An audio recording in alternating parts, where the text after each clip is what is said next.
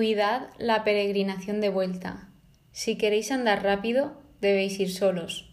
Pero recordad, si queréis llegar lejos, tenéis que ir acompañados. De eso trata el título de este episodio completo. Y siento decirlo, pero hoy volvemos a casa después de estos días en el camino en Santiago.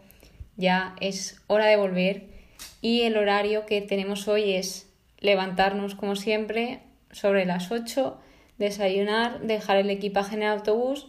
A las 9 llegamos los peregrinos al Monte del Gozo, se recoge la comida porque nos la tenemos que comer o antes de irnos o por el camino. A las 10 es la Eucaristía de clausura y el acto final y a las doce y media es el final de la PEG y después de que termine la peregrinación europea de jóvenes nos vamos hacia los buses. De todas formas, vamos a empezar, os voy a contar cómo han ido sucediendo todas estas cosas y más que contaros, lo que más he hecho hoy ha sido reflexionar. Así que vamos con ello. Nos hemos levantado muy cansados porque ayer llegamos muy tarde de la vigilia, ya que los autobuses se retrasaron. Sin embargo, el bus que nos ha recogido para subir al Monte del Gozo era de los últimos. Por lo tanto, esto ha sido positivo ya que hemos podido comer, lavarnos los dientes, etc.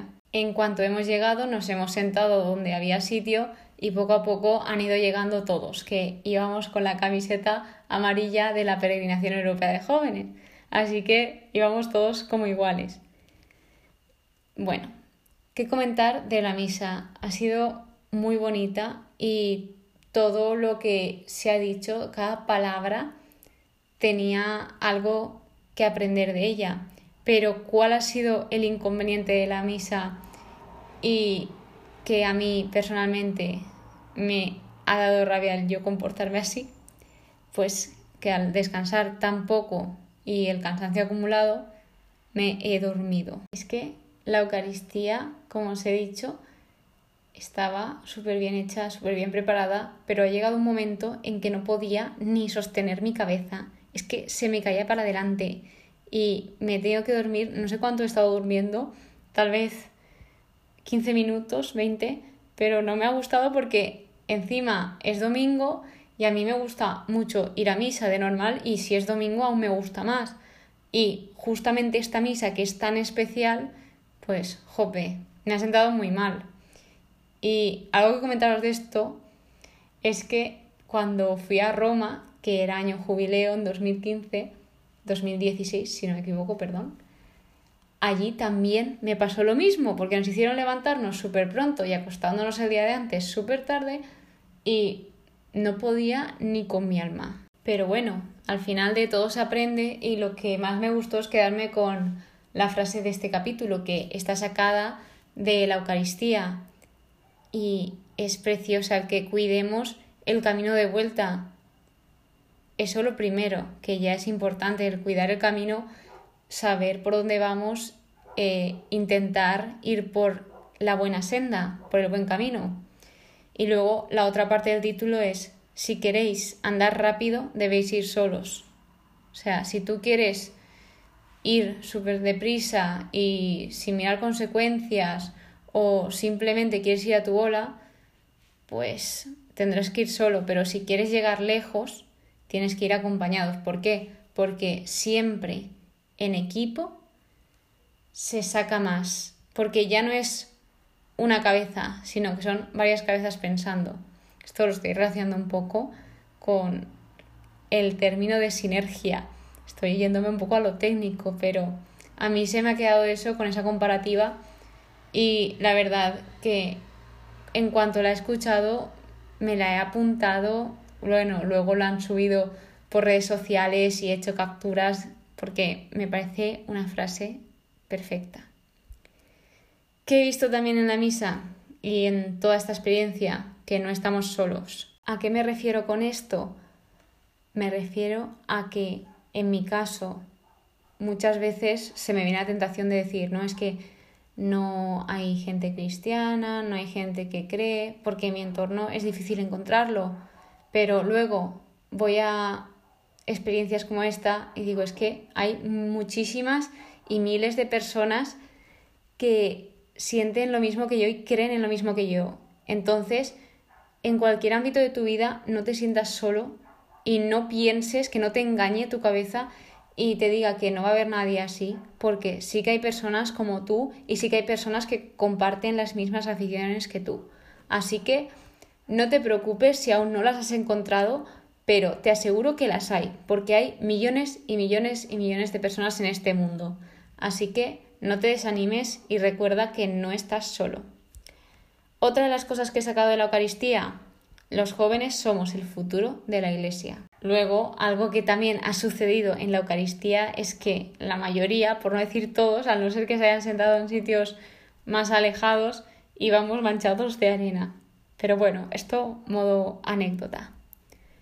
También algo que agradeció son las fotos, porque cuando tú haces una foto estás capturando un momento y aquí he decidido como hacer fotos y pedir, decir tal, me haces una foto con esta persona, me haces una foto con esta persona o en grupo.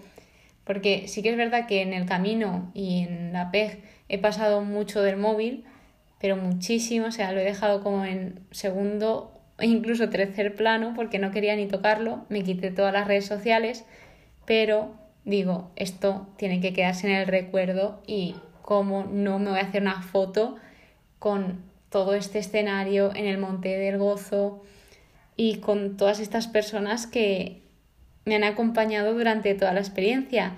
Así que agradezco muchísimo el que tengamos la tecnología tan desarrollada de que estén los móviles y que se puedan capturar esos momentos. Cuando hemos terminado de hacernos las fotos, se ha terminado la misa, etc., nos dirigíamos hacia el bus y Siempre me pongo como muy nostálgica antes de irme de los sitios y muy reflexiva a lo que he mirado por última vez el Monte del Gozo, pensando que esto es un evento único que pasa cada cierto tiempo. Es decir, que esto no pasa todos los días ni todos los años, sino que pasa en un momento específico cada cierto tiempo, como acabo de decir.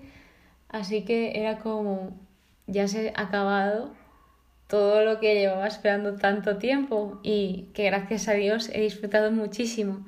Así que bueno, ha sido una última miradita y hasta cuando Dios quiera, si quiere. Han venido las despedidas, donde han habido muchos abrazos y hemos agradecido muchísimo.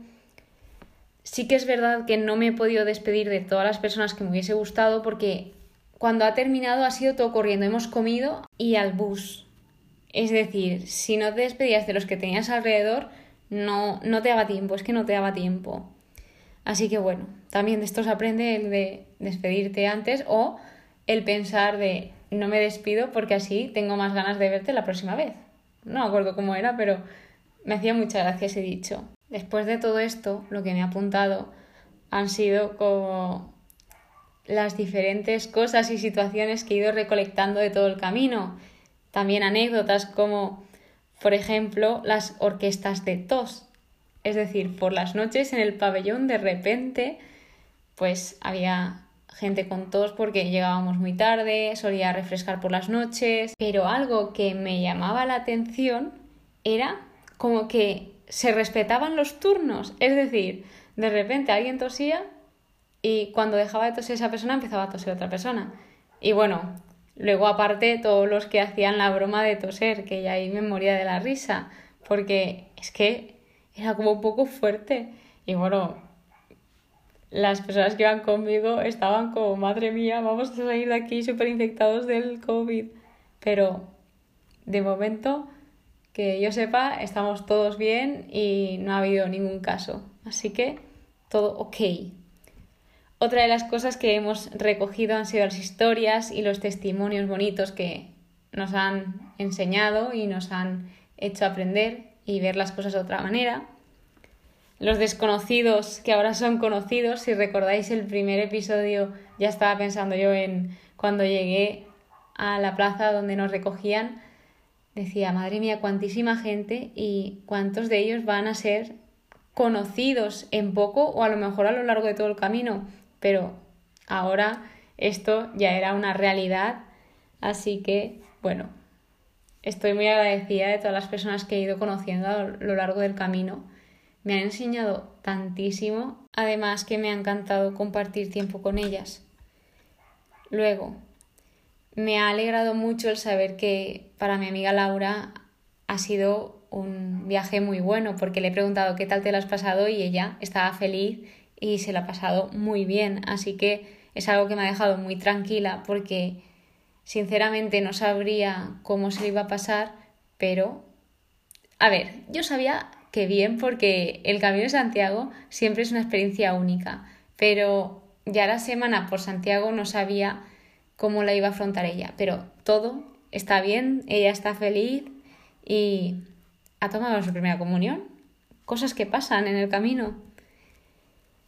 También algo que nos hacía gracia a mi hermana y a mí es que ahora Laura, cada persona que a lo mejor, imagínate que hice una mentira o algo, dice, ah, eso es pecado, ahora te tienes que ir a confesar. Y cosas así que me hacen gracia, pero oye, no está mal porque así también nos damos cuenta de en qué fallamos y en qué pecamos. Así que, gracias Laura por recordarnos que es pecado. Todo esto ha sido mientras estábamos de vuelta a casa en el bus y ¿qué he hecho aquí también? Pues ver el valor que tiene el tiempo, el también valorar el tiempo que ha hecho en el viaje, porque de verdad que qué bendición estando del 27 de julio hasta el 7 de agosto con sudadera, con sudadera y solo ponerte manga corta a mediodía y por la tarde porque hace un poquito de calor. Pero mm, ¿sabéis lo que es estar en pleno verano con sudadera? O sea, es que ha sido una bendición increíble. Me he dado cuenta de que unos abandonan y otros se unen al final y por otro lado otros están desde el principio hasta el final. Es decir, durante nuestro camino algunos abandonarán, otros se unirán y habrá otros que estarán desde el principio de nuestro camino. Durante el trayecto, de repente, hemos visto unos edificios en medio del camino, o sea, pero súper inesperados. Y es algo que quería comentar, porque las cosas sencillas o cosas simples sabéis que también me encanta comentarlas con vosotros. Otra cosa que me he dado cuenta, que unos duermen, otros están despiertos, otros lo intentan. Y aquí hay un contraste de cuando vinimos y del día de vuelta. Y es que nadie habla, todos estamos cansadísimos. Cuando iniciamos el viaje, cuando estábamos yendo a empezar el camino de Santiago, todos hablaban o por lo menos se escuchaba alguien hablando o conversando, lo que sea, pero hoy nada, casi nada, a lo mejor alguien, pero nulo, nulo, nulo. Una curiosidad del viaje es que mi hermana y yo nos íbamos cambiando el asiento en cada parada, es decir, empezaba el trayecto, pues iba una en ventanilla y la otra en el pasillo, y cuando hacíamos una parada nos cambiábamos y así sucesivamente. El atardecer ha sido precioso, así como dato.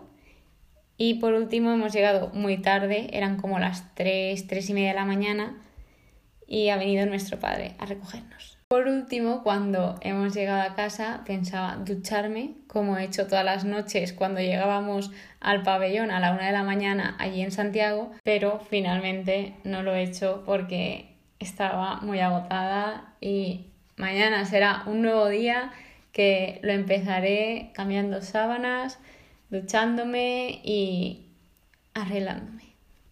Así que eso ha sido todo por hoy, el día 7 de agosto del 2022, la vuelta y ¿Qué más añadir a este episodio? Que siempre viene bien que te recuerden hasta lo más obvio, hasta lo que parece que no hace falta que nos recuerden. Y sobre todo que ya no es solo importante el cuidar el camino de ida, sino también el de vuelta, porque muchas veces nos enfocamos en la ida, pero no en la vuelta. Y también es importante saber si viajamos solos o acompañados. Te vuelvo a leer la frase y te la dedico. Cuidad la peregrinación de vuelta. Si queréis andar rápido, debéis ir solos. Pero recordad, si queréis llegar lejos, tenéis que ir acompañados. Yo no sé si tú prefieres andar rápido o llegar lejos, pero vengo a recordarte que Jesús, el mismísimo Dios, eligió ir acompañado. Esta temporada no acaba aquí, aún queda algún que otro capítulo, así que nos vemos en el siguiente episodio. Que tengáis muy buen día y que Dios os bendiga.